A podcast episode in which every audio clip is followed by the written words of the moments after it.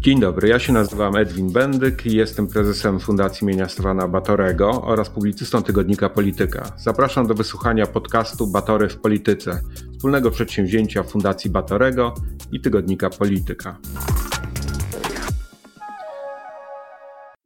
Dzień dobry Państwu. Ja się nazywam Łukasz Pawłowski i witam w kolejnej odsłonie podcastu Batory w Polityce. Dzisiaj naszym gościem jest pan Eugeniusz Smolar, członek Rady Fundacji Centrum Stosunków Międzynarodowych, były prezes Centrum Stosunków Międzynarodowych, dawniej dziennikarz m.in. polskiej sekcji BBC, której później był dyrektorem, no i oczywiście specjalista od spraw e, międzynarodowych, a porozmawiamy o sytuacji E, w Ukrainie, ale w szerszym kontekście tego, jak na tą sytuację reagują e, główni aktorzy e, wydarzeń i co się w poszczególnych krajach zaangażowanych w konflikt mniej lub bardziej dzieje. Dzień dobry, panie Eugeniuszu. Dzień dobry, witam. Zacząłbym od takiego pytania. Ukraina odzyskuje kolejne tereny okupowane. Stany Zjednoczone dostarczają Ukraińcom pomoc wojskową na niespotykaną skalę. Ukraińcy umieją z tej pomocy skorzystać. W Rosji tymczasem mamy protesty z powodu mobilizacji wojskowej, masowe ucieczki z kraju, a mit nowoczesnej rosyjskiej armii jest e, rozbity. E, dalej, e, Unia Europejska nakłada na Rosję sankcje, wspomaga, wspomaga Ukrainę finansowo, daje jej status kraju ubiegającego się o członkostwo, a media ogłaszają, że NATO, które jeszcze niedawno, zdaniem Emmanuela Macrona, przepraszam, było w stanie śmierci mózgowej, dziś ma swój cel, ma swój raison d'être. Same dobre wiadomości, a pan e, przy okazji jednej z naszych rozmów mówił, że z pesymizmem wpatrzy w przyszłość. Więc dlaczego? Wie pan, e, nie z pesymizmem, ale ostrożnie. To znaczy, wie pan, e, podobnie jak nas wszystkich, moje emocje są po stronie Ukraińców i każda, każde zwycięskie starcie wywołuje we mnie radość, każda porażka Rosjan wywołuje we mnie satysfakcję, e, ale jednocześnie, e, będąc e, analitykiem, staram się powściągnąć emocje i, i, i przyglądać się dynamice wydarzeń i zasobom oraz determinacji, jakie posiadają, jakie posiadają Rosjanie. Stąd nie tyle pesymizm, bo, bo nie, jest, nie mam podstaw do pesymizmu, ale daleko posunięta ostrożność. Otóż parametry sytuacji wynikają z tego, że Ukraińcy odrzucają starodawne twierdzenie Cycerona, że niesprawiedliwy pokój jest lepszy niż sprawiedliwa wojna. Ponieważ niesprawiedliwy pokój oznaczałby akceptację, uznanie e, e, Rosji do, do Krymu i do terenów zagarniętych E, poprzez siłę zbrojną po raz pierwszy od II wojny światowej.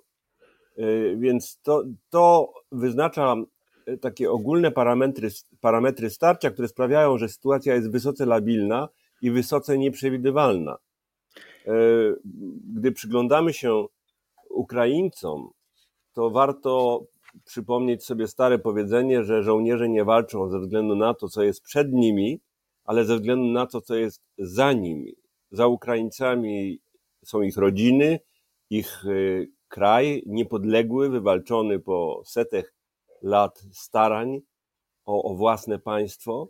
To też y, y, z niezwykłym uznaniem i przejęciem przyglądamy się, jak Ukraińcy toczą heroicznie boje z wielką determinacją, a przy tym niezwykle przemyślnie, starając się uniknąć strat w ludziach, o co, jak wiemy, nie bardzo dbają sami Rosjanie. Także, e, a gdy o Rosjanach mowa, i to jest źródło mojego niepokoju, czy raczej ostrożności, to jest, że możemy mieć do czynienia z eskalacją zrodzoną z desperacji e, porażek. Mhm. Konflikt na Ukrainie może wejść w groźniejszą fazę i, i strategzy zachodniej, ja nie myślę tylko o publicystach takich jak ja, ale myślę o ludziach, którzy rzeczywiście mają wpływ na podejmowane decyzje, niepokoją się, ponieważ mają świadomość, że Putin, dopóki rządzi, musi osiągnąć sukces i wchłonięcie części ziem ukraińskich będzie przedstawiał e, jako sukces, może nawet no. mniejsze niż planował poprzednio, ale i na to się e, Ukraińcy nie zgadzają. Putin jest pod ścianą i walczy o przetrwanie nie tylko własnej władzy, ale całego systemu putinowskiego. Jasne, no to porozmawiajmy o tych opcjach, jakie są przed Rosją. No bo e, mamy mobilizację, która wydaje się e, mieć skutki odwrotne od zamierzonych, bo po pierwsze, Putin nie zyskuje siły bojowej, która może mu pomóc odwrócić losy tej wojny. Słyszymy o tym, że ludzie powoływani do wojska są nieprzeszkoleni, niewyposażeni. Mm, e, no i oczywiście wywołuje to jeszcze protesty społeczne. Więc tu mamy jeden błąd. Drugi błąd e, wynika z tego, że e, mówi się, czy Putin grozi użyciem, tak jak pan wspomniał, broni jądrowej, ale pytanie, jak to zmieniłoby sytuację na froncie? Czy to poprawiłoby jego położenie? No, wydaje się, że użycie nawet taktycznej broni jądrowej no, zmusiłoby Zachód do jeszcze większego zaangażowania się po stronie Ukraińców. E, jest ten, ta słynna wypowiedź byłego dyrektora CIA generała Patriusa, który mówił, że w takiej sytuacji NATO powinno, czy mogłoby e, zniszczyć e, konwencjonalne siły rosyjskie w, w basenie Morza Czarnego e, i, i zaangażowałoby się bezpośrednio w konfrontację z Rosjanami, więc to również nie poprawia pozycji Putina. Więc jakie są opcje? Nie mogę zapomnieć o tym, że oficjalną doktryną militarną Federacji Rosyjskiej jest tak zwana eskalacja dla deeskalacji.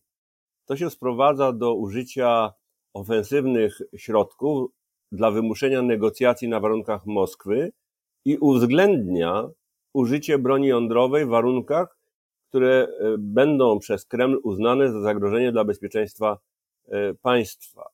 Otóż e, mm, to jest teoria. Ona nigdy nie była testowana i nie, nie jest sprawdzalna, dopóki się nie ziści. Ale użycie ewentualnie taktycznej, bardzo ograniczonej broni jądrowej złamałoby nie tylko pewien system funkcjonowania i wzajemnych stosunków między wielkimi mocarstwami atomowymi, ale złamałoby pewne tabu, e, które e, jest ważne ponieważ wszystkie strony, między innymi w zeszłym roku było oświadczenie amerykańsko-rosyjskie, wtedy kiedy Biden spotkał się w Genewie z Putinem, to kilka tygodni później, bo dwa tygodnie później, strony ogłosiły, że wojna jądrowa jest nie do wygrania. W związku z tym, co zrobi, co zrobią Stany Zjednoczone, to my nie wiemy. I generał Petreus, y, którego słuchałem na, na konferencji w Warszawie, E, sam e, zastrzega się, że z nikim z administracji nie rozmawiał i nie wie, co zrobi e, rząd amerykański. Tak, to hipotetyczna razie... odpowiedź, no ale powołuje się na jego byłe funkcje i doświadczenie. No to nie jest pierwsza lepsza osoba, która po prostu to się prawda, wypowiada. To prawda, to doświadczenie i dostęp do źródeł, nawet jeśli sprzed kilku lat, ujawniają znajomość strategii amerykańskiej, tylko że strategia amerykańska kompletnie nie była przygotowana na otwartą wojnę w Europie i w, i w Ukrainie. To są wszystko rzeczy nowe i w sferze werbalnej rząd y, prezydenta Bidena y, posunął się niezwykle daleko, ażeby wzmocnić Ukrainę, jednocześnie wielokrotnie powtarzając, podobnie jak i Sojusz Północnoatlantycki, że my nie jesteśmy w wojnie z Rosją, mimo że Rosja Mm, formułuje e, wojnę w Ukrainie jako wojnę nie tylko z nazistowskim reżimem, ale wojnę z tak zwanym kolektywnym Zachodem. I ten pogląd podziela e, całkiem niemała część, e, część Rosjan, niezależnie od tego, czy mają, czy nie mają wpływ na politykę rosyjską, bo w moim przekonaniu nie mają. Także gdyby doszło do użycia nawet ograniczonej broni jądrowej, to ona nie jest obliczona na to, ażeby wymusić na Ukraińcach poddanie się, choć takie e, nadzieje mogły istnieć na początku konfliktu. Dzisiaj to w grę nie wchodzi, ale raczej na takie przestraszenie zachodniej opinii publicznej, która bynajmniej nie jest jednolita w poparciu dla Ukrainy, ażeby e, wymusić na rządach, dzisiaj wykazujących się daleko posuniętą jednością, wymusić na rządach posunięcia, które by obniżyły napięcie. Czyli to jest właśnie ta e, e, e, użycie tej strategii eskalacja dla deeskalacji na warunkach Moskwy. My tego nie możemy wykluczać. To ja... E, zwłaszcza jeśli myślę o społeczeństwach europejskich i to, że Unii Europejskiej udało się wbrew pochukiwaniu Budapesztu uzgodnić szósty, daleko dość idący pakiet sankcji wobec Rosji, oczywiście może być traktowany jako źródło optymizmu, e, bo i e, Węgrzy muszą być przestraszeni rozwojem wydarzeń. Ale zachowuję pewną ostrożność, ponieważ zupełnie nie mam przekonania, że w wyniku wybuchu jądrowego na terenie Ukrainy kraje, społeczeństwa przede wszystkim, ale również i rządy takich krajów jak Niemiec, Francji, Holandii, Belgii wykażą się podobną determinacją, jaką wykazywały dotychczas. Ale to tego nie rozumiem, bo mm, może mi pan to wytłumaczy, bo jeżeli mm, teraz y, stawialiśmy jako Zachód, byliśmy zjednoczeni w oporze wobec Rosji i Mm, pomocy dla Ukrainy, no to jeżeli Putin zastosowałby broń jądrową, no to wówczas ustąpienie mu, gdyby osiągnął swój cel po takim kroku, no to jest otwarcie bram piekieł. To znaczy, to jest pokazanie, że, że można przestraszyć Zachód i zachęta nie tylko dla Putina, ale także dla innych reżimów do tego, żeby z owej groźby wojny nuklearnej korzystać albo nawet w pewnym sensie ją realizować, więc ustąpienie w takim momencie nie ma najmniejszego sensu. Ma pan absolutnie rację i ja to w tym takim moim myśleniu o sytuacji i w wyrażaniu e, e, swoistej niepewności co do rozwoju wydarzeń, oczywiście biorę to pod uwagę, ale jednocześnie ja powtarzam to, a byłem tego świadkiem kilkakrotnie. E, osobiście, że stosunki między głównymi mocarstwami nuklearnymi, między Stanami Zjednoczonymi, Rosją i Chinami, zupełnie nie przypominają relacji między innymi państwami. Ja powiadam, że one są śmiertelnie poważne, gdyż liderzy i, wojskowe elity mają świadomość, że poprzez y, brak ostrożności mogą przyczynić się do zakończenia życia na, na, na naszej planecie. I tutaj y, kwestia determinacji odgrywa ogromną rolę, na co pan zwraca uwagę. Znaczy, my wiemy, że Rosja wykazuje się determinacją i posiada środki. Nie wiem, czy podobną determinacją wykażą się Stany Zjednoczone. Otóż y, y, wybitny analityk i dziennikarz CNN-u Farid Zakaria powiedział coś niesłychanie, uświadomił coś bardzo interesującego. To znaczy, że oczywiście wojna w Ukrainie dla Stanów Zjednoczonych jest niezwykle ważna, ale ona również jest ważna ze względu na możliwość, co zostało ogłoszone publicznie przez sekretarza obrony, takiego osłabienia Rosji, ażeby nie mogła sobie pozwolić na podobne wyprawy mm, e, wojskowe wobec swoich sąsiadów przez najbliższe lata, a może i dłużej. Mhm. Mając w pamięci, że tak naprawdę najważniejszym wyzwaniem, bo nie starciem, ale wyzwaniem nie jest Rosja, tylko Chiny. Tak jest. No więc I, osłabienie i, Rosji długofalowe służy też temu, żeby Stany Zjednoczone mogły skoncentrować się na tej rywalizacji z Chinami. Jak najbardziej. I słowo rywalizacja jest tutaj bardzo użyteczne, ponieważ odmawia się uznania, chociaż oczywiście strategzy nie wykluczają takiego obrotu wydarzeń, na przykład wokół Tajwanu, czy też y, prawa do swobodnej żeglugi na Morzu Południowochińskim, e, że do starcia wojskowego może dojść, ale Chińczycy są znacznie ostrożniejsi niż Rosjanie i bez wątpienia w Pekinie, podobnie jak i we wszystkich stolicach europejskich i, i, i światowych, dokonuje się bardzo uważnej analizy tego, co się dzieje na frontach w Ukrainie. Ta słabość e, Rosji, i to nie tylko wojskowa, ale całej struktury cywilno-wojskowej, dała bardzo wiele do mm, zrozumienia e, mm, Chinom, ale również i Indiom.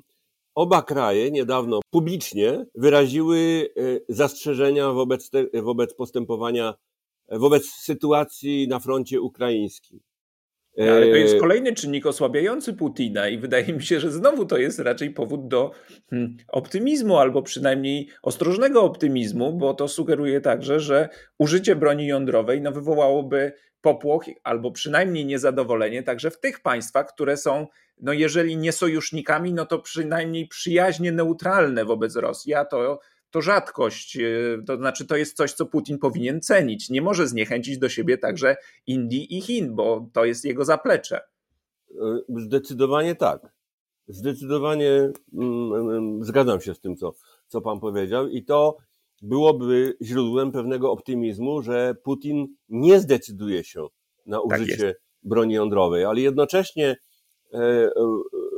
wrócę do tego, co chyba wszyscy analitycy uznają za uzasadnione, a mianowicie, że Putin walczy o własne przeżycie, ale również walczy o przeżycie tego pewnego specyficznego systemu władzy, która pozwalała tym ludziom się bogacić na niespotykaną skalę, rabować Rosję i Rosjan, co również można uznać za źródło ostrożnego optymizmu, ponieważ tego typu ludzie to nie są awanturnicy i chcieliby przekazać, chcieliby przede wszystkim utrzymać swój styl życia, boleją nad tym, że nie mogą spędzać czasu na Lazurowym Wybrzeżu czy kupować e, posiadłości e, w Wielkiej Brytanii czy gdzieś indziej, ale jednocześnie przekazać te swoje bogactwa swoim dzieciom. Także jeśli elita rosyjska e, szersza niż wąskie grono otaczające samego Putina, zastanawiać się nad swoją przyszłością, to bez wątpienia musi się czuć ogromnie, ale to ogromnie zaniepokojona.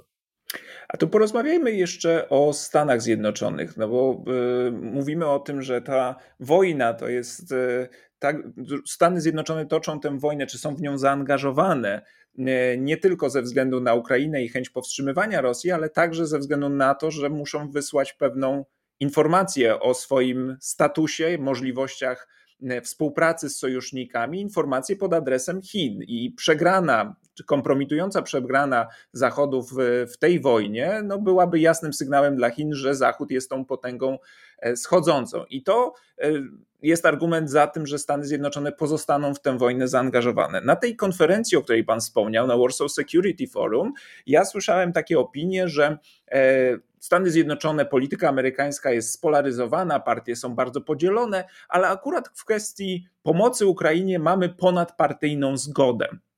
No i ja mam pewne wątpliwości, nie wiem jak pan. Ja, mm, to nie jest kwestia e, wątpliwości, tylko, tylko obserwowania sceny amerykańskiej, gdzie około 35% republikanów, również co się wyraziło w głosowaniu w Senacie, e, przeciwstawia się e, zwiększonej pomocy dla Ukrainy.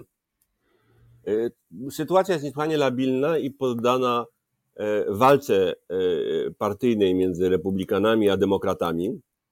W związku z tym tutaj poszczególni politycy starają się pozycjonować, zwłaszcza po stronie Partii Republikańskiej, starają się pozycjonować, a sytuacji demokratów nie pomaga fakt, że w jakimś sensie polska opozycja demokratyczna przypomina demokratów. To znaczy, z jednej strony mamy zjednoczony obóz prawicy wokół PiSu, a z drugiej strony mamy mm, sojusz bardzo różnych sił e, z e, dość radykalnymi wypowiedziami po, po, po stronie, nazwijmy to, demokratycznej, zwłaszcza ze strony lewicy, które z kolei antagonizują część polityków czy, czy e, centrowej opinii publicznej, która nie jest gotowa pójść na różnego rodzaju nowinki tożsamościowe czy, czy kulturowe, które lewica. To samo się dzieje na ogromną skalę i z ogromnymi pieniędzmi w Stanach Zjednoczonych. I gdzie um, wyrok Sądu Najwyższego w sprawie dostępu do aborcji zmienił troszkę sytuację na rzecz demokratów, ale nie wiemy, czy to się utrzyma w wyborach, ponieważ jednak kwestie gospodarcze wydają się być najważniejsze. Ale to pytanie jest takie, bo liderzy partii republikańskiej twierdzą, na przykład lider mniejszości senackiej, twierdzą, w partii republikańskiej taka frakcja izolacjonistyczna zawsze istniała i istnieć będzie, ale ona nie ma wpływu na politykę naszego ugrupowania. Ja mam takie e, obawy, że może liderzy partii republikańskiej niespecjalnie czują emocje swojego elektoratu, no bo sobie patrzę na tę scenę polityczną i widzę, że tacy politycy e, zaangażowani w relacje transatlantyckie, jak e, zmarły już senator John McCain, dzisiaj w partii republikańskiej nie mieliby większych szans. On pewnie nie uzyskałby nominacji swojego ugrupowania, ubiegając się o, o kolejną kadencję w Senacie. No ale może ja się mylę, może, może nie, nie, nie Republikanie to samo, to samo tyczy się Liz, Liz Cheney, która mm, przeciwstawiła się Trumpowi i to jest ten, e, ten, ten elektron, o którym nie mówiliśmy, to znaczy siła Trumpa, która mhm. słabnie, co prawda, ale jednakowoż bardzo wielu działaczy i, i ludzi, którzy startują w wyborach ze strony Partii Republikańskiej, boi się przeciwstawić Trumpowi, niezależnie od tego, co sobie myślą na temat e, wyniku wyborów prezydenckich. To się odbywa pod hasłem, że wybory te zostały przez demokratów i Bidena ukradzione, jak on wie. W związku z tym naprawdę nie wiemy i gdy czytam analizy amerykańskie, to one się zmieniają z tygodnia na tydzień i nie będziemy wiedzieli do, do ostatniej chwili. Ale pytanie jest takie, czy gdyby to partia republikańska i Donald Trump na przykład był w Białym Domu, a partia republikańska kontrolowała e, kongres, to ta polityka Stanów Zjednoczonych wobec Ukrainy i skala pomocy mogłaby być mniejsza? Obawiałbym się tego, mhm. że w takiej sytuacji Putin byłby w stanie przedstawić e, Trumpowi e, ofertę, która byłaby dla niego osobiście, bo wiemy, że to jest niebywały egocentryk, byłaby osobiście e, atrakcyjna, gdzie mógłby wystąpić jako źródło pokoju dla Ukraińców, ale to by oznaczało klęskę Ukrainy, bo to by musiało oznaczać uznanie zdobyczy terytorialnych Rosjan, nawet jeśli byłoby to w mniejszym wymiarze niż Rosjanie początkowo planowali. Byłoby to ostateczne uznanie przynależności Krymu do, mm, do Rosji. Nie mam najmniejszych co do tego złudzeń, ponieważ Putin, ponieważ, mm, przepraszam bardzo, ale, ale mm, nasz ulubiony były prezydent amerykański już się w tej sprawie kilkakrotnie wypowiadał, że, że Krym to jest sprawa e, nie do dyskusji tak naprawdę. Mhm. To samo całkiem nie, niemało jest, y, zarówno wśród elit, także wojskowych, amerykańskich, jak i europejskich. Niemało jest osób na wysokich stanowiskach, które uważają, że należy walczyć, należy wspomagać Ukrainę w utrzymaniu jej e, e, integralności terytorialnej i niepodległości, ale chętnych na przykład do walki o Krym nie byłoby. Proszę zwrócić uwagę, to jest taka wiadomość, która może nie jest taka szczególnie ważna, ale ona jest w jakimś sensie znacząca. Otóż e, w środę anonimowy przedstawiciel administracji amerykańskiej ujawnił mediom, że to Ukraińcy byli odpowiedzialni za zamach na e, prawdopodobnie Aleksandra Dugina w Moskwie, w wyniku którego zginęła jego córka. I że, i to jest ważne, rząd amerykański zwrócił uwagę E, rządowi ukraińskiemu na niestosowność tego rodzaju postępowania.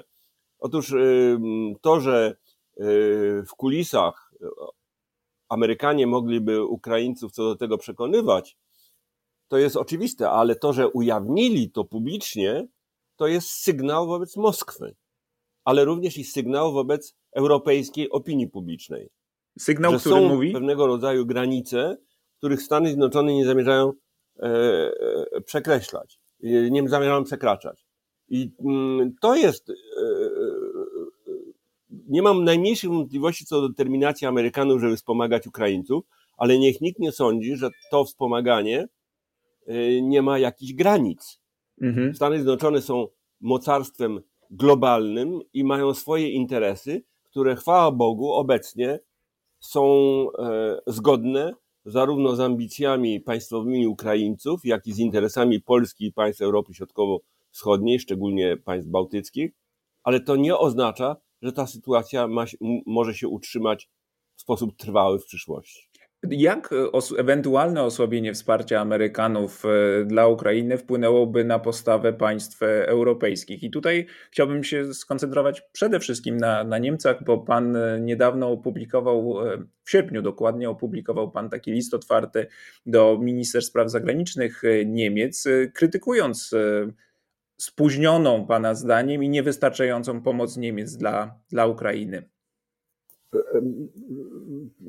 Tak, to znaczy mm, ten, ten list swoisty, który zresztą wywołał niemałe wrażenie w samych Niemczech, został ogłoszony po niemiecku, miał na celu e, zwrócenie uwagi, że autorytet i, i pozycja Niemiec w Europie uległa osłabieniu przez, ją, przez jej politykę wschodnią.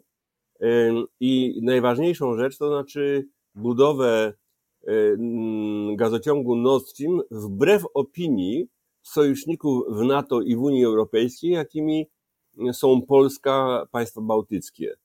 Nie no tak, ale teraz Niemcy mówią, e, Niemcy mówią tak, no trzeba było słuchać z, e, tych sojuszników.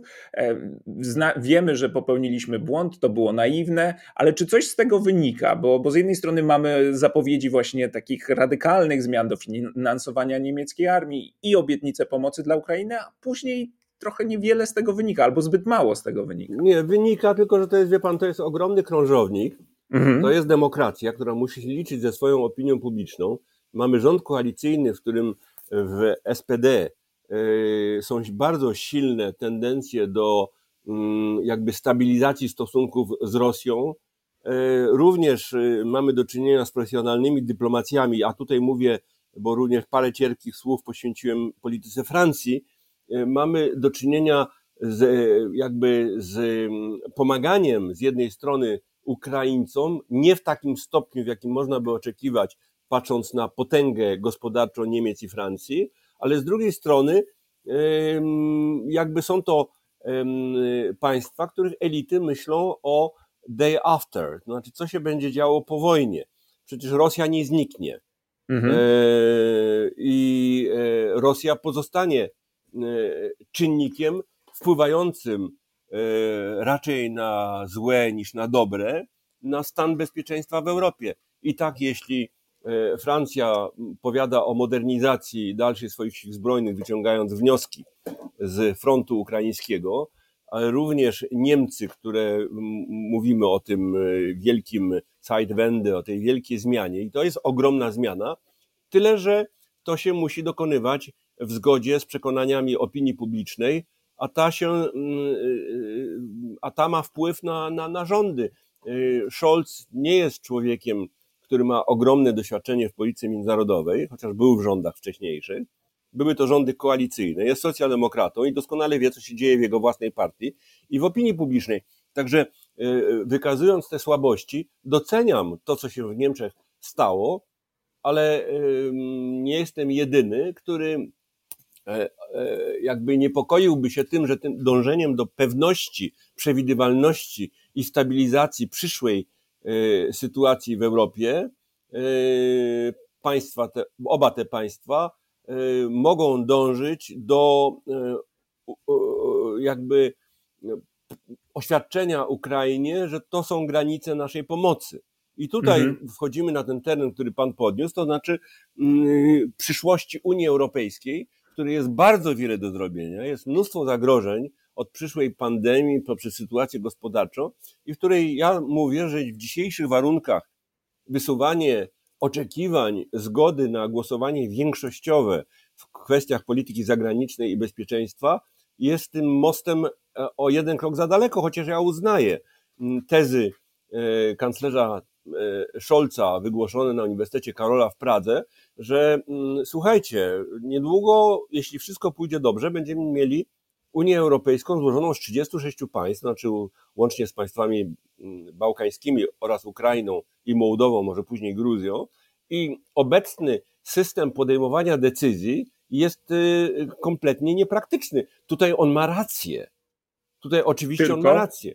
I przedstawia w tym swoim przemówieniu kilka sugestii, w których jedną z nich już, bardziej osłabioną, jest głosowanie większościowe i powiada, spróbujmy w dwóch sferach na razie. W kwestii sankcji oraz w kwestii obrony y, praw obywatelskich i praw człowieka na świecie.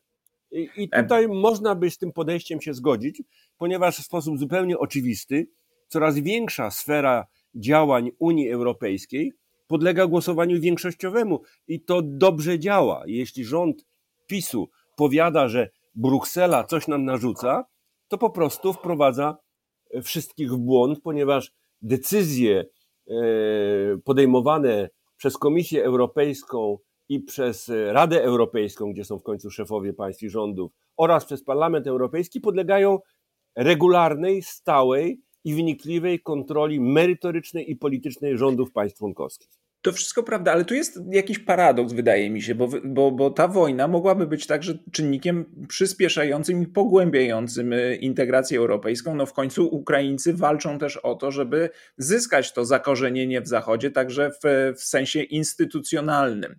E, ale y, tak się nie do końca dzieje, y, no bo polityka mm, państw, największych państw europejskich jest prowadzona na poziomie państwowym polityka zagraniczna. No, wysoki przedstawiciel Unii do spraw e, zagranicznych i polityki bezpieczeństwa, może się mylę, ale moim zdaniem jest niewidoczny w tym konflikcie i e, nic się nie dzieje w tym kierunku, żeby państwa zgodnie z traktatem lizbońskim prowadziły politykę zagraniczną za pośrednictwem Unii. Nadal jest ona prowadzona na poziomie narodowym. Ale między innymi wynika to z tego, że gdy mówimy o konflikcie z Ukrainą, że Moskwa nie uznaje E, roli Unii Europejskiej i woli negocjować z poszczególnymi stolicami, tak naprawdę próbując wyłuskiwać e, państwa, co jej się nie udało dotychczas, e, ze wspólnego frontu.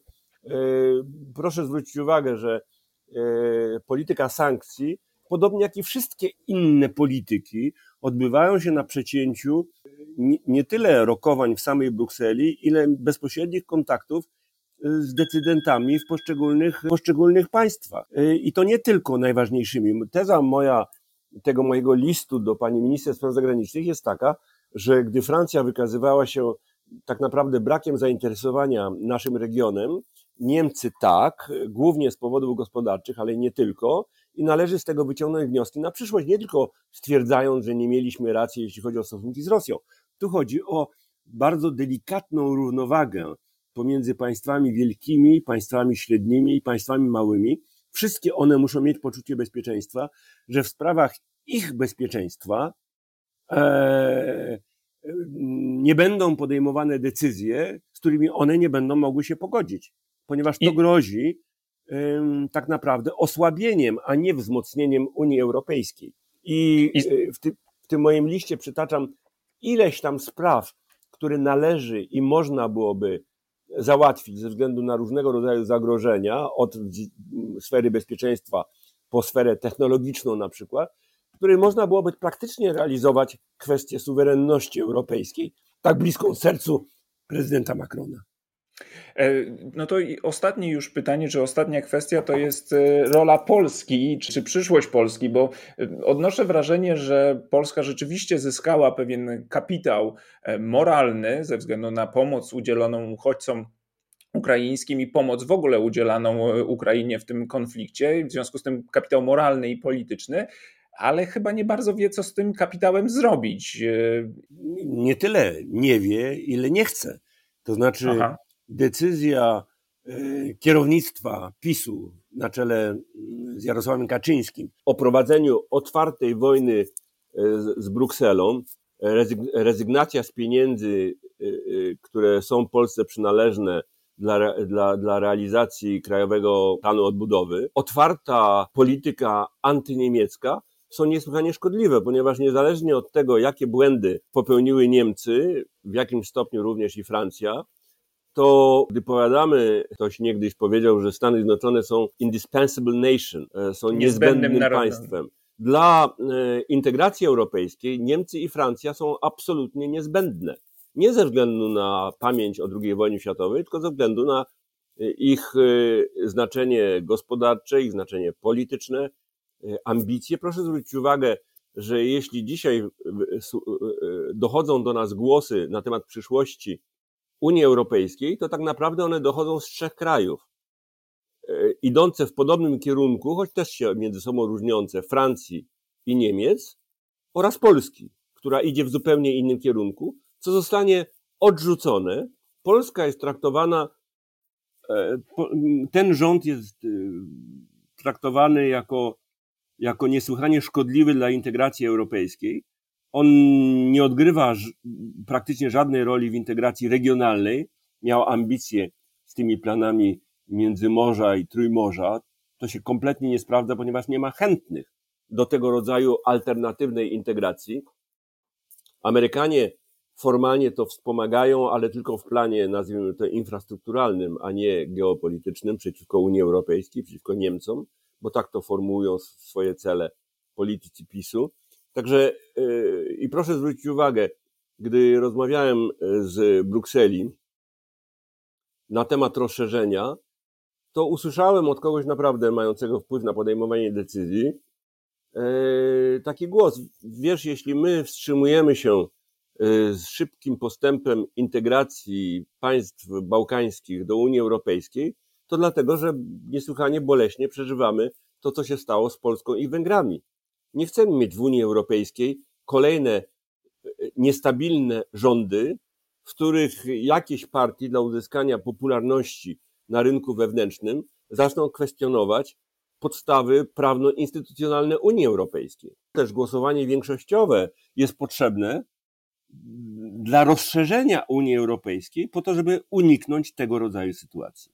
No tak, jest to pewien paradoks, że rząd polski z jednej strony porównuje Unię Europejską Związku Radzieckiego czy, czy jakiejś formy okupacji, z drugiej strony jednocześnie chce, żeby Ukraina jak najszybciej do Unii weszła, a z trzeciej strony jest y, być może największą przeszkodą do tego, żeby Ukraina do Unii weszła, właśnie z tego względu, o którym Pan powiedział, że jest dowodem na to, że może państwa Europy Środkowej czy Wschodniej nie pasują ze względu na problemy z praworządnością. Bardzo dziękuję e, panu za rozmowę. Jeszcze tylko powiem, że artykuł, ten list, o którym wspominaliśmy, został opublikowany 18 sierpnia e, w gazecie wyborczej. Można go znaleźć w internecie. List otwarty do minister spraw e, zagranicznych Niemiec autorstwa Eugeniusza Smolara. Jeszcze raz serdecznie panu dziękuję za rozmowę. Dziękuję bardzo. E, a Państwa zapraszam do odsłuchania kolejnego odcinka e, podcastu Batory w Polityce i dziękuję za to, że byli Państwo z nami tym razem. Do usłyszenia.